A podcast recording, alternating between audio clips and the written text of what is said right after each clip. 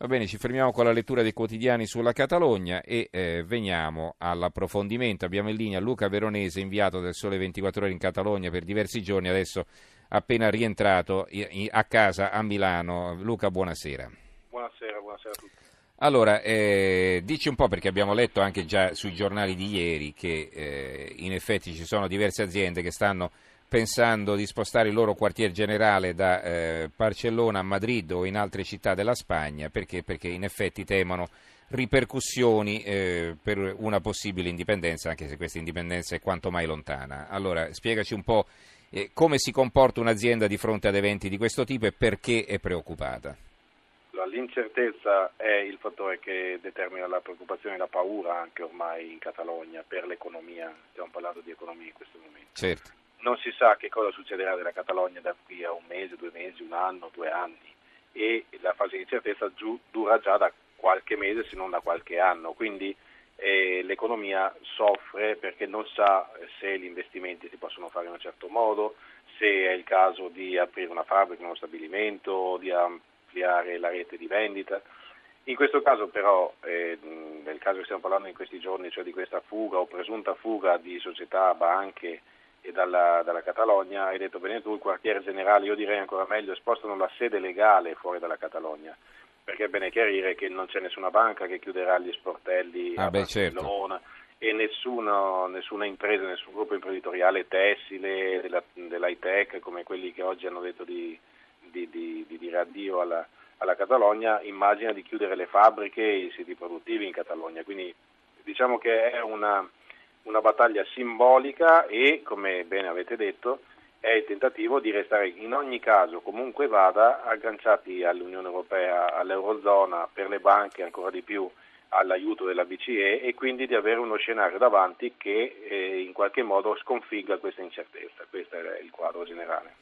Allora, per quanto riguarda invece le imprese che hanno già preso questa decisione, ieri ne avevo citate alcune, c'è il Banco Sabadell che è praticamente una delle banche più importanti in Europa addirittura, quindi eh, diciamo eh, per quanto simbolica è, è una decisione pesante. Eh, questo secondo te potrà in qualche modo raffreddare i bollori degli indipendentisti che magari pensano chissà come va a finire se qui ce ne andiamo dalla Spagna oppure no? Eh, sì, sì, sì, sicuramente il, il, fattore economico sta eh, riuscendo a diciamo, rompere, a creare qualche, qualche crepa, mm. qualche crepa nella, nella, nello schieramento del fronte indipendentista, più di quanto abbia fatto la repressione diciamo così, della polizia ai seggi domenica scorsa e più di quanto abbia fatto le, le minacce, i moniti sia del governo di Rajoy che della Corte Costituzionale che come sappiamo ha bloccato tutte le vie legali per, la, per l'indipendenza che non è prevista in effetti dalla, né dalla Costituzione né dalle leggi spagnole. E dicevamo il fattore economico sta riuscendo dove non sono riusciti gli altri elementi, tanto che eh, appunto all'interno dei partiti che formano coali- la coalizione indipendentista che, che governa la Generalitat, una coalizione più che eterogenea che va dalla sinistra estrema alla sinistra repubblicana fino a Artur Mas e appunto e il partito di Puigdemont del governatore attuale che è l'espressione di un mondo molto conservatore, molto legato alla destra, centrodestra per, essere, per restare nel, nel, insomma, così, nei, nostri, nei, nostri, parametri. Questo, proprio questo tipo di, di, di, partito, il partito di, di Puigdemont e di Artur Mas, che poi fa riferimento alla famiglia Pujol, ai padri del catalanismo, e della, della, della via verso l'indipendenza. Questo mondo è il più legato alla, agli affari, alla finanza, al mondo delle imprese. È quello che più ha da temere da una secessione violenta, una, una rottura pesante. Traumatica, certo. Esatto, traumatica. E in questo momento ancora non sta facendo marcia indietro, ma ha più di qualche tentennamento, ci sta ripensando e sta mettendo molto in difficoltà il fronte dell'indipendentismo perché appena appena e ci sarà qualcuno che cede, sarà facile per Madrid poi riuscire in qualche modo a sconfiggerlo. Senti, eh, un'ultima riflessione, eh, in questi giorni si è parlato molto di, di quali potrebbero le cons- essere le conseguenze economiche di una secessione sia per la Spagna, che perderebbe la sua regione più ricca e più produttiva, sia per la stessa Catalogna, che si troverebbe, tanto per cominciare, fuori dall'Unione Europea. e, e poi eh, insomma in una situazione nella quale la Spagna certamente, ammesso e non concesso che l'indipendenza abbia davvero luogo, eh, certamente eh, farebbe pagare cara questa scelta, no?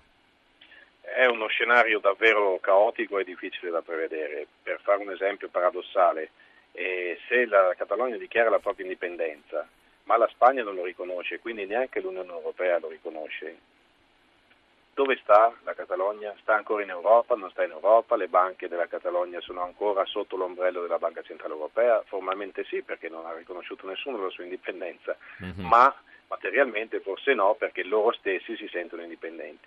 Quindi non si sa che cosa succederà. Cioè, fa, facciamo un esempio, so, una banca eh, catalana eh, insomma, va, va, in default, eh, dovrebbe intervenire il, il, fondo salva banche, il fondo salva stati, chiamiamolo così, eh, ma la Catalogna sarebbe esclusa perché chiaro For, se, se, se formalmente, da... formalmente, no, ma nella pratica forse sì, è per questo che stanno spostando le, le sedi, però questo per dire che vuoto normativo che si, che, e istituzionale che si verrebbe a creare mm-hmm. non, non, si è mai visto, non, non, non ha precedenti ed è anche per questo che anche i duri del fronte indipendentista catalano, quando parlano di secessione, di rottura, che probabilmente andrà in votazione all'Assemblea nazionale martedì prossimo, hanno in mente e pianificano una eh, graduale uscita dallo Stato spagnolo con una responsabilità e, e, funzioni che verranno prese in carico da Barcellona solo nel momento in cui sarà pronta. È per questo che eh, loro insistono per, per un cercare alla fine una mediazione che per loro non è una mediazione per fare marcia indietro, è una mediazione per dire noi rompiamo, cerchiamo di trovare un accordo su come uscirne, è,